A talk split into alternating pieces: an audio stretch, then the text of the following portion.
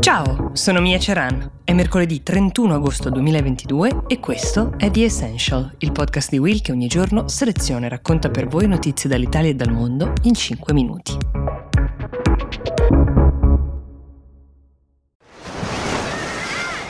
Hear that?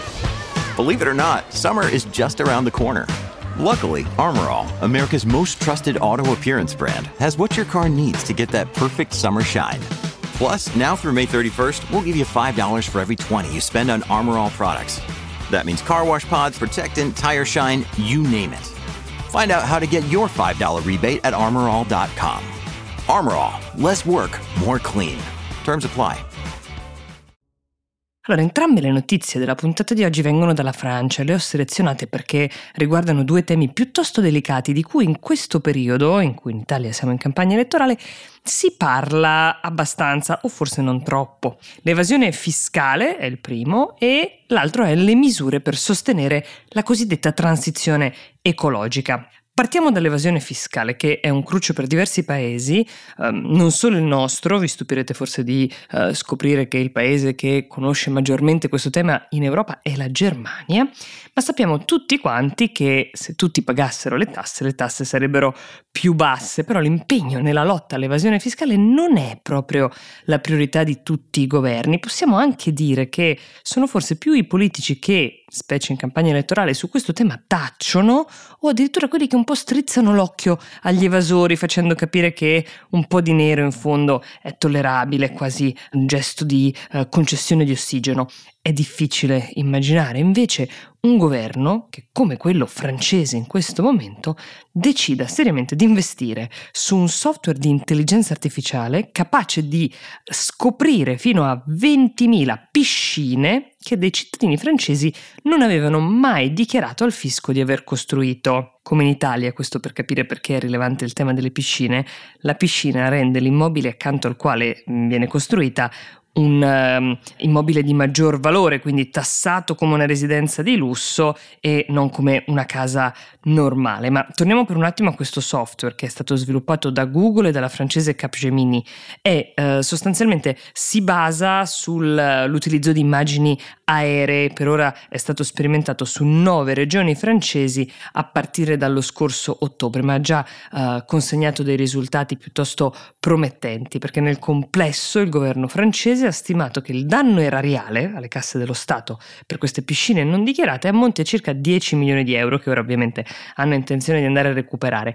Nel 2020 in Francia erano state censite già 3 milioni e 200 mila piscine, che è un numero veramente molto alto, ma il vero anno del boom delle costruzioni è stato quello della pandemia e quello successivo, perché molti avevano iniziato a godere di più della propria abitazione o a lavorare da casa e quindi hanno pensato di fare l'investimento investimento, anche se qualcuno ha pensato di non dichiararlo. Ora, questo stesso software di intelligenza artificiale potrebbe essere utilizzato anche per scovare delle altre porzioni abusive di casa, verande chiuse che invece eh, sono vendute come spazi esterni, insomma qualsiasi tipo di abuso.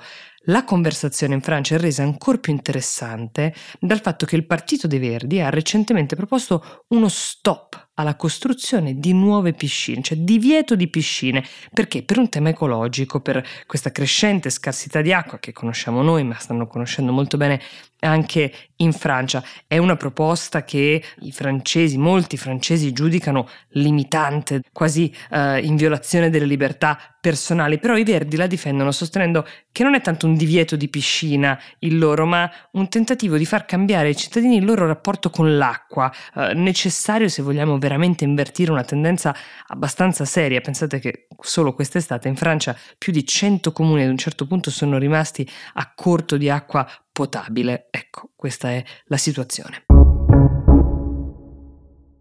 Un'altra scelta coraggiosa che ha fatto il governo francese di recente e dalla quale si spera tra l'altro di vedere dei risultati concreti sul fronte dell'impatto ambientale è quella di dare un generoso incentivo, anzi diversi generosi incentivi ai cittadini che sceglieranno di abbandonare la propria macchina e convertirsi alla bici, anche bici elettrica soprattutto. Quantifico il generoso perché stiamo parlando di un incentivo che può arrivare fino a 4.000 euro. Il contributo varia in base al reddito del richiedente e anche al tipo di veicolo scelto, perché vale sia per bici tradizionali che per bici elettriche. Le famiglie a basso reddito potranno inoltre noleggiare delle auto elettriche con soli 100 euro al mese, che se ci pensate è una cifra davvero competitiva. Immaginate quanto costi invece la rata di una macchina normale con tutti i costi accessori come l'assicurazione. Di questa misura però si saprà qualcosa di più a settembre. 400 euro una tantum anche solo a chi si sbarazza di una macchina senza poi necessariamente acquistare dell'altro. È una scelta importante questa. Ovviamente deve essere compatibile con lo stile di vita delle persone che la adottano e una necessità indiscussa per eh, riuscire a rendere questa scelta sostenibile è quella di avere a disposizione una rete di mezzi di trasporto piuttosto importante. Questa promessa di finanziare la sostenibilità portando di fatto i cittadini a ripudiare l'auto e virare verso soluzioni più ecosostenibili senza dover sostenere da sé tutto il carico, tutto il costo di questa transizione, è stata una delle principali promesse fatte da Macron in campagna elettorale.